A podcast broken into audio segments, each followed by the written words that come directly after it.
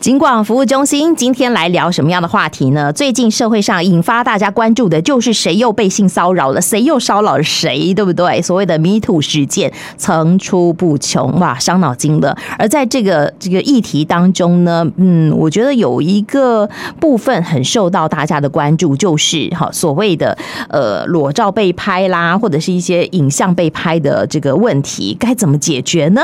今天为我们的听众朋友们做解答的是我们嘉义县。警察局妇幼警察队的队长卢显碧队长来跟我们谈一谈所谓的性影像犯罪。队长好，哎，主持人好，各位听众朋友大家好。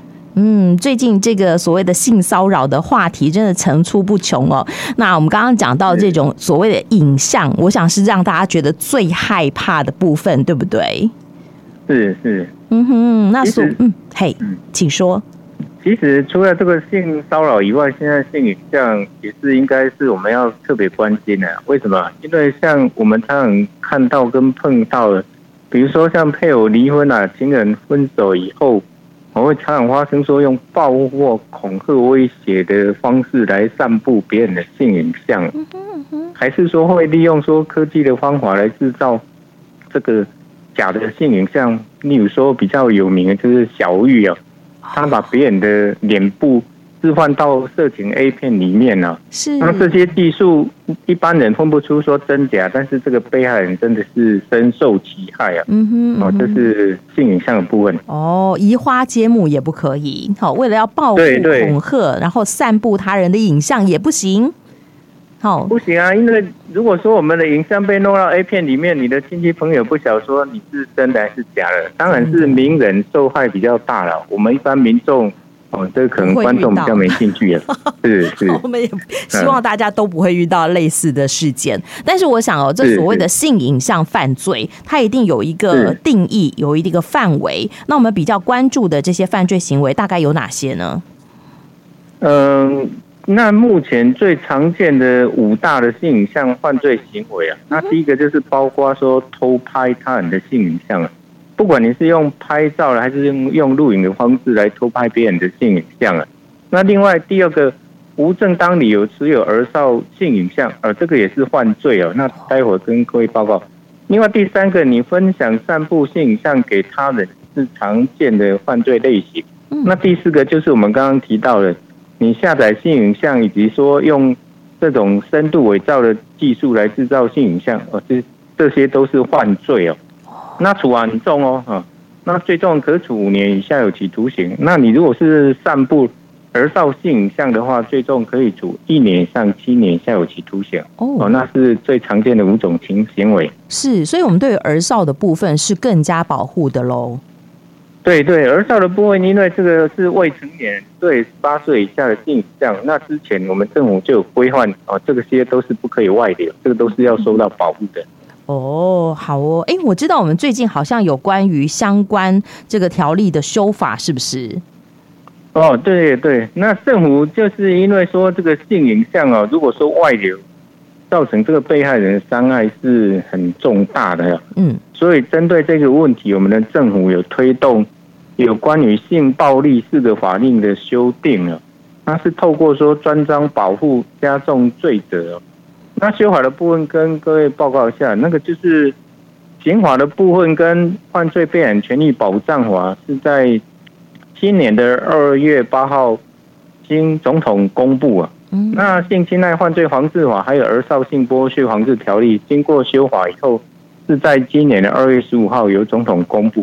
那以上是这四个法令今年修复的情形啊。是是是，那其其中比较重要的部分，队长是不是也跟我们的听众朋友们分享一下呢？哦，对，利用这个时机跟各位听众朋友报告一下，因为如果说没有特别去关心的话，嗯，可能不一定会了解。是，那要跟各位讲的第一个就是最重要的，就是无正当理由持有儿少性影像。哦，这是构成犯罪哦。哦，那依我们儿童及少年性剥削防治条例的规定啊，你没有正当理由持有儿童或少年的性影像，哦，这个是处一年以下有期徒刑、拘役或科或并科新台币三万元以上三十万元以下的罚金。哦，这是法条的规定。是。罚蛮重的。不过我真的很好奇，谁有正当理由可以持有这样的影像呢？有正当理由，当然是我们在侦办刑案的话，哦、警察正当理由啊。哦，那其他的民众一般都是没有正当理由啊。没错，没错。好，嗯、所以这个呢，拜托大家，所以一般民众哈，几乎应该是没有任何理由该持有，或者是能够来拍摄这样的影像的，对不对？对，所以这个跟我们大家都是息息相关的、啊。嗯、那提醒听众朋友，就是有很多人都有在使用交友通讯的 APP，是，比如说是 Line 啊、脸书、IG 等等啊。嗯，那很多朋友喜欢转传露点相片、影片，或性交猥亵的影片啊，这些都是性影像哦。哦，所以要提醒听众朋友要特别小心哦。这个一《儿少性剥削防治条例》的规定，我们刚刚有讲。无正当理由持有儿少性影像，是一年以下有期徒刑嘛？所以要告诉我们的朋友，千万不要再传性影像给你，那以免害你构成犯罪。那最重要，我们不要传给别人，也不要害别人。哦，这是儿少性影像的规定。所以我们在赖上头，有时候觉得说，哎，清凉的照，这样清凉的照片，这样子互相分享，其实也不可以。尤其是有儿少的部分，不管你是持有或者是转传，都是犯法的、犯罪的。是，只要儿少性影像的任何人都不可以，不可以持有跟转传的，因为这个规定是犯罪。OK OK，好，所以这个是很还蛮严格的，拜托我们的听众朋友们不要好这个误触法网。那还有其他的部分吗？啊，另外就是你，我们刚刚除了说无正当理由持有以外，现在有规定，你如果支付对价去观览儿少性交或猥亵的行为，等于说你互惠。去观看的话，这个也是犯罪啊！哦，等一下，怎会有人付费？嗯，好，可能特别的俱乐部之类的是不是？嗯，你比如说你上网啊，付费要去看这种儿少的性影像，嗯、这个也是犯罪。嗯、还是说你去租这些影像啊？只要你是支付对价，都嗯嗯嗯，都是犯罪的。所以也罚三十万啊！这个都不能看，是是。哦，罚的蛮重的哦，罚的蛮重，真的蛮可怕的。所以拜托我们的也是一年以下三万以上，嗯哼，三十万以下罚金。是是是，好，这个是有关于修订的这个呃新法的部分哈，比较重要的部分，跟我们的听众朋友们做提醒。那呃，我想还有一些哦，就是。我们刚刚讲到性影像，性影像，可是性影像应该不是随便的说，哎，好比说我在网络上头分享了，哎，刚刚出生的宝宝的，好比说他洗澡的照片，这应该不构成呃猥亵吧？所以他的性影像应该有一定的规范，是不是？对对，依依照我们的罪刑法定的原则哦，这个性影像的定义，刑法这次修正啊，它在第十条第八项有特别规定了。他用法律的规定来律定什么叫做性影像啊？嗯哼。那依修正新修正刑法的规定，他说所谓性影像是指性交行为的影像、性器身体隐私部位如臀部、肛门的影像，还有用身体或器物接触性器身体隐私部位，哦，譬如说以亲吻、抚摸的方式，或以器物接触性器身体隐私处的影像。不管你是自己还是别人所为，这些都是性影像啊。哦，所以它性影像有一定的定义啊。OK OK，好，所以我们的听众朋友们清楚了解了以后，哈，就一定要知道哈，这个界限在哪里。哈，其实我们只要呃行为端正，都不用太担心，不用太害怕，对吧？哦，哎，对，好。这我们刚刚讲到很多，主要就是我们很担心，好，有所谓的性影像，好，被别人掌握住了，万一被外流怎么办？那我想问问看，万一真的发生了这样的事情，在我们朋友的身上啦，不要说我们在朋友的身上发生了，好比说，呃，被拍摄了这样的影像，嗯、然后甚至有流传的情形，我该怎么处理呢？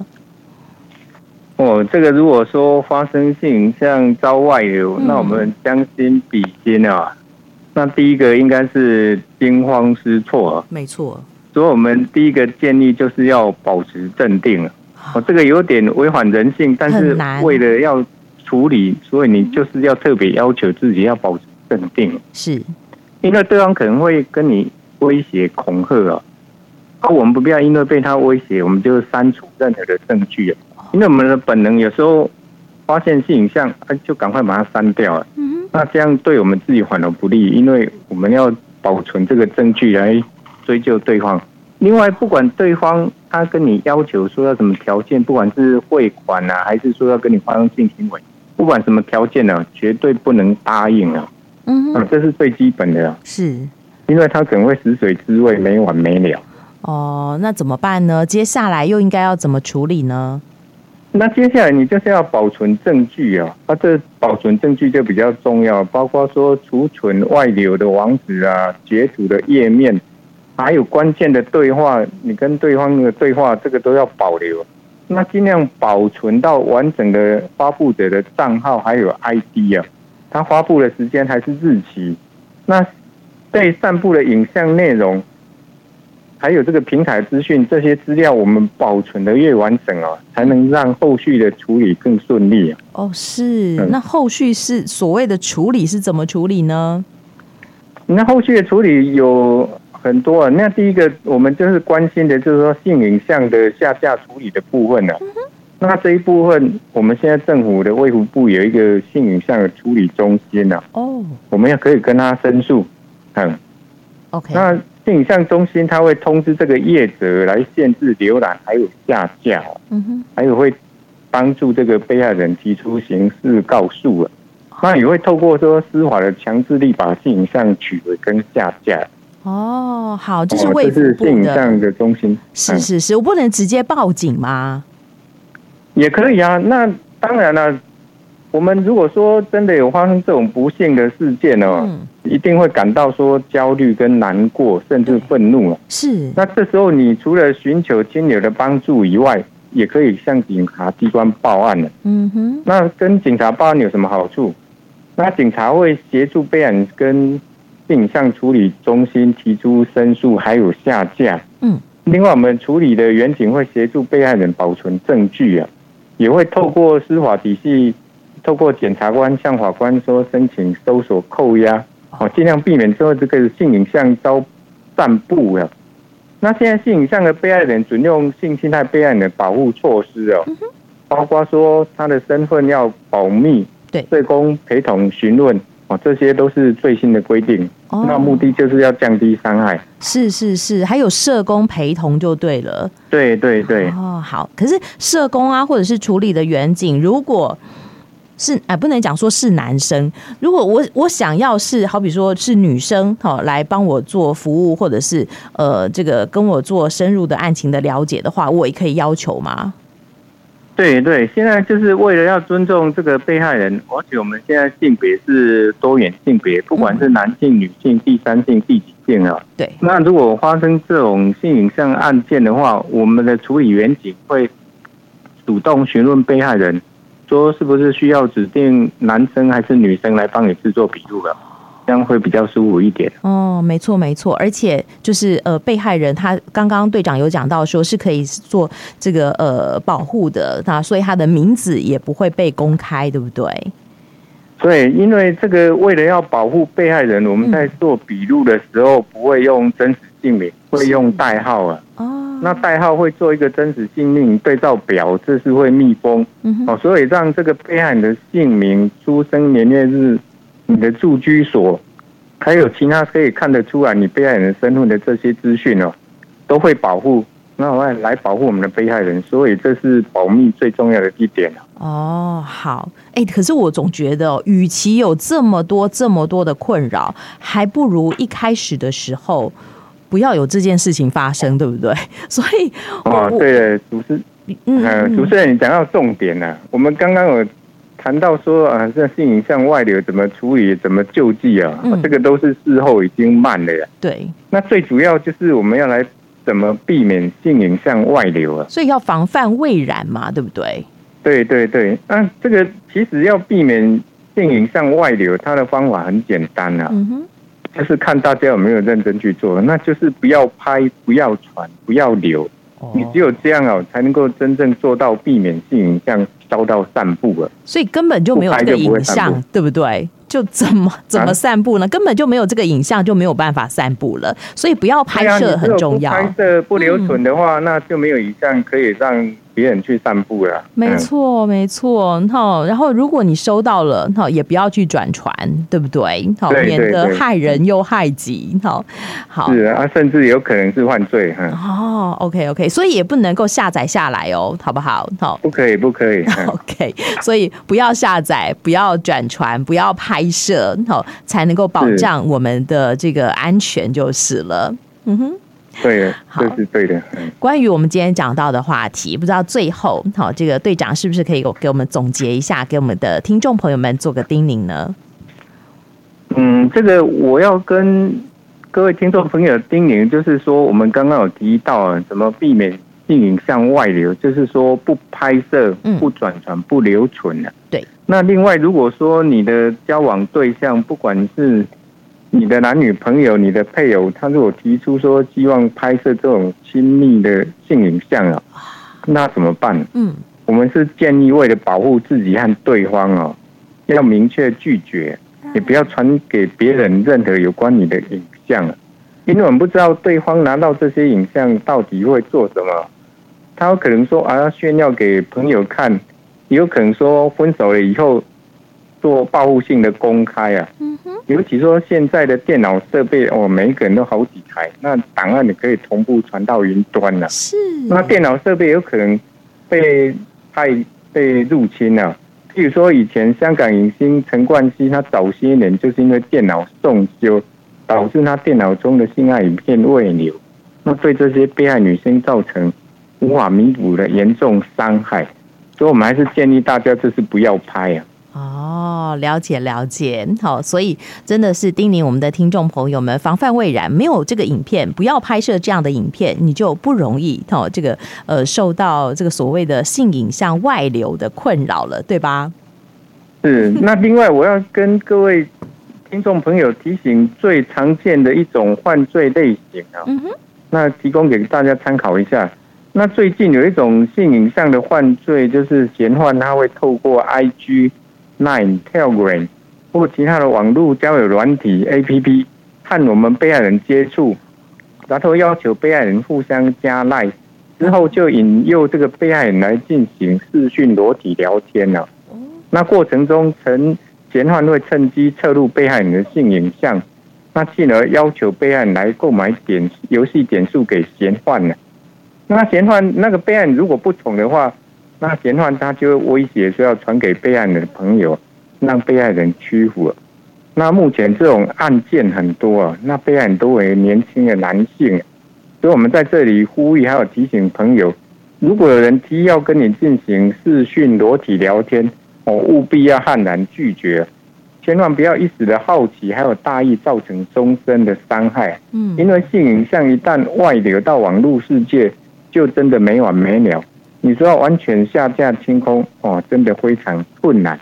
那以上提供给各位听众朋友参考。好哦，暑假期间，好，也许青少年朋友也有很多交朋友的机会，也有很多好奇心，但是哈，有些不能够碰触到的违法的行为，一定不能做。今天非常谢谢我们嘉义县警察局妇幼警察队的卢队长跟我们的听众朋友们做的叮咛，谢谢队长。好，谢谢主持人，谢谢各位听众朋友，再见，拜拜。